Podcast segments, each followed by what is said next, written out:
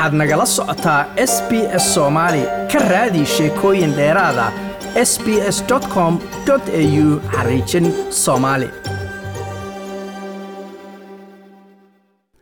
sannad kasta waxaa ku dhowaad kala badh fiisayaasha dadka austraaliya soo dega qaata dadka ku soo gala qoys ahaan. Waxaana jira fiisayaal kala duwan oo ay dadka sirisanka ah iyo kuwa permananka ahba u ogolaada in ay waddanka soo geliyaan xubnaha qoyskooda. Warbixintana waxaad ka ogaan kartaa fiisayaasha qoysaska ee austraaliya sannadka ilaa dowladdu waxay barnaamijka soo gelidda waddanka u qorshaysay boqol iyo lixdan kun oo fiise oo ku dhowaad kala badh loo carboonay qoysaska. toddobaatan iyo toddoba kun iyo saddex boqolka fiise ee qoysaska loo qoondeeyey labiyo toddobaatan kun iyo saddex boqol ka mid ah waxaa loo gaar yeelay dadka ku imaanaya qasdi guur afar kun iyo shan boqolna waalidiinta iyo shan boqol oo noocyada kale ee qoysaska loogu talagalay.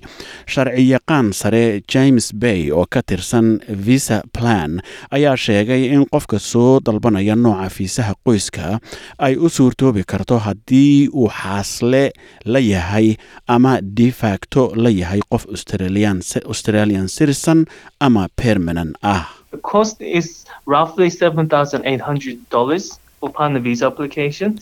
qiimaha fiisaha guurku waa qiyaastii toddoba kun iyo siddeed boqol oo dollar. haddii aad ku darto kharashka baadhidda caafimaadkana waa saddex boqol oo dollar oo kale sidoo kale iyadooy ku xidhan tahay inta waddan ee uu deganaan jiray qofkaasi waa in uu keenaa bolice jek ama waraaqda dembi baadhidda booliiska sida caamka ahna muddada u dhaxaysa dalabka hore ee fiisaha iyo bixinta permanent fiisuhu waxay qaadataa saddex ilaa afar sannadood. Sababta aan u malaynayo in wakhtiga loo dheereeyeyna waa inaannu departmentku rabin in guurku dhammaado ama qoysku ama qasdiga guurku ahaa mid saxa oo xidhiidhkuna sii socdo ayuu yidhi. Wuxuu master bay kale oo sheegay in departmentku aad u baadho dadka soo dalbanaya fiisaha guurka si ay u hubiyaan inuu yahay guur dhaba the department takes a hard line in assessing the applications dibaarmanku aad bay u baadhaan oo u qiimeeyaan dalabkaas. waxay u ekaan kartaa afaaragelin laakiin dibaarmanku wuxuu rabaa in ay ku qancaan in qofka soo dalbaday buuxiyey shuruudihii oo dhan. Waana mid u baahan macluumaad ka badan sawir iyo xisaab bangi oo labada qof ka dhaxaysa. Waa inaad muujisaan inaad wadaagtaan isla dhaqan bulsho dhaqaale iyo noloshiinna oo dhanba ayuu yidhi. Ben wat oo ka tirsan visa foy ahna sharciyaqaan arrimaha immigrathonka ah ayaa sheegay in dalbashada fiisaha qoysku toos isugu bedeli karto mid permanent ah marka xaalado gaar ah la qiimeeyo. Laakiin sida caadiga ah labada marxaladood laba marxaladood buu maraa hal laga dalbado waddanka dibaddiisa ama gudihiisaba eh.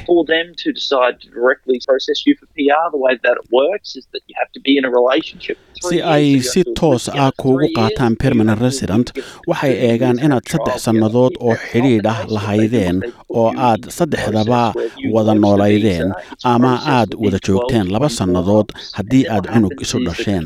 Haddii taa la waayo waxay idin marinayaan dariiqa kale oo ah in aad dalabka xeraysato dabadeed ay ka shaqeeyaan dalabka labiyo toban ilaa afariyo labaatan bilood. Marka la gaadho bisha afariyo labaatanaad ayay haddana eegaan inaad weli wada joogtaan oo isjeceshihiin markaasay tallaabada labaad u gudbaan oo ah ka shaqaynta fiisaha degitaanka ayuu yidhi. Haddii aad rabto inaad waalidkaaga keento australia ayuu yidhi master bay tallaabada koowaad waa in la hubiyo in waalidka cidi u joogto australia. Habka sidaa lagu hubiyaa waxaa la yidhaahdaa balance of family test. Qofka fiisaha loo dalbayaa wuxuu shuruudaha soo buuxinayaa marka ay caruurtiisa kala badha yihiin australian citizen ama permanent resident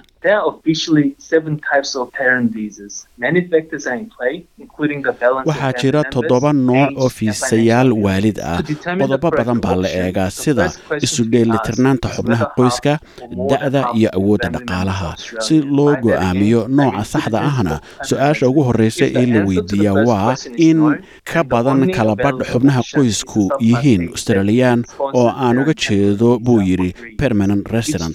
haddii jawaabta su'aasha koowaad maya noqoto waxaa u bannaan oo keliya fiisaha subclass aid oo ah fiise waalid oo kumeel gaadha ilaa saddex sannadood oo kolba dib loo codsan karo ayuu yidhi. Fiisahaas oo la yidhaahdo sponsored parent visa subclass waxaa la soo saaray laba kun iyo sagaaliyo tobankii. Wuxuuna ku habboon yahay qoysaska soo buuxin kari waaya shuruudda balance of family test. Fiisahan waxaa lagu joogi karaa saddex ama shan sannadood. Lacagtiisana waxaa la kala bixin karaa laba jeer.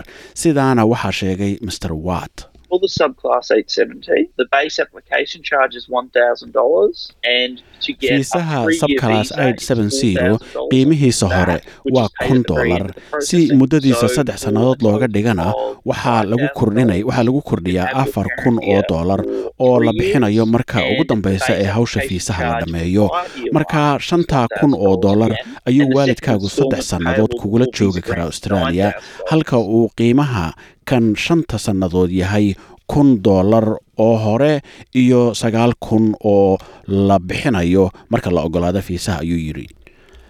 Haddii ay waalidkaagu ku baasaan su'aasha balance of family test waxaa u furan lix nooc oo fiisayaala oo kala duwan. Inkastoo ay ku xidhan tahay inuu waalidku joogo austraaliya dibaddeeda ama gudaheeda da'diisa iyo awooddooda dhaqaalaha labada nooc ee fiisayaasha la yidhaahdo permanent contributory parent visa waxaa halkii waalidba laga qaadaa afartan iyo siddeed kun oo dollar laakiin lacagta laba tallaabo ayaa loo kala jebin karaa iyadoo oo marka hore waalidka la siinayo fiisaha kumeel gaadhka ah ee la yidhaahdo temporary contributory parent visa laba sannadood kadibna ay dalban karaan kan per permanentka ah. Labada nooc ee fiisayaasha raqiiska ah waxaa la kala yidhaahdaa parent visa subclass iyo h parent visa subclass qiimigooduna wuxuu dhan yahay dollar midkiiba. Laakiin ansixintoodu waxay qaadan kartaa ilaa soddon sannadood baa la yidhi ben white ayaa mar kale sheegaya in waalidka marka hore visitor visa kaga yimaado waddamada daryeel caafimaad isweydaarsi lale australia ay austraaliya gudaheeda ka qaadan karaan fiisaha subclass oo magaciisa la yidhaahdo onshore h parent visa Now, if you lodge a parent visa in Australia, what's going to happen is you'll get a bridging visa, which will let you stay on. haddii aad fiisaha ka dalbato austraaliya gudaheeda waxaad helaysaa bridgin visa oo aad ku joogto inta hawshaada lagu jiro laakiin dhibka waxa weeye waalidku waxay medicare heli karaan oo keliya. haddii ay markii hore ka yimaadeen waddan austraaliya la leh xidhiidh isweydaarsi daryeel caafimaad sida u k iyo talyaaniga. dhowr waddan ayaa austraaliya la leh xidhiidhkaas laakiin waddamada badankoodu lama laha sida indiya iyo shiinaha oo ah meelaha soo galootada ugu badani ka yimaadaan ayuu yidhi. Waxaa jira kow iyo toban waddan oo austraaliya la leedahay xidhiidhka isweydaarsiga daryeelka caafimaadka kuwaas oo dadka australiyaanka ah bilaash ku daweeya halka austraaliyana dadkooda bilaash ku daweyso. Waddamadaasina waxay kala yihiin belgium finland italy malta the netherlands new zealand norway the republic of ireland slovenia sweden iyo united kingdom. Marka ay timaado xagga carruurta waddanka soo gelaysa badanaaba waxaa lagu daraa dalbashada fiisaha ee waalidka. Laakiin haddii waalidka uu austraaliya markaa joogo marka uu fiisaha dalbanaya weeye caruurtuna waddanka dibaddiisa waxaa loo ogol yahay in marka waalidku fiisaha helo cunugana si kumeel gaadh ah austraaliya loogu keeno. Fiisaha subclass oo magaciisa lahado dependent child visa.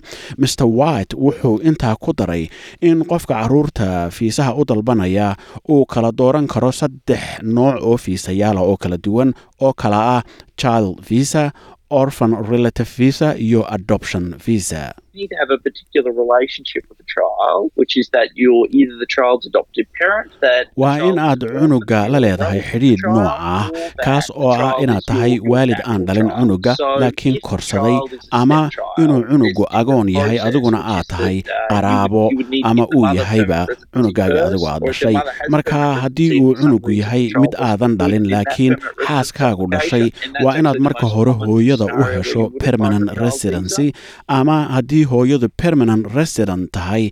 Sababtay doontaba ha ahaatee aan cunugana dalabkii hore lagu darin. Waxaa loo dalbayaa child visa oo ah nooca ugu caamsan ayuu yidhi.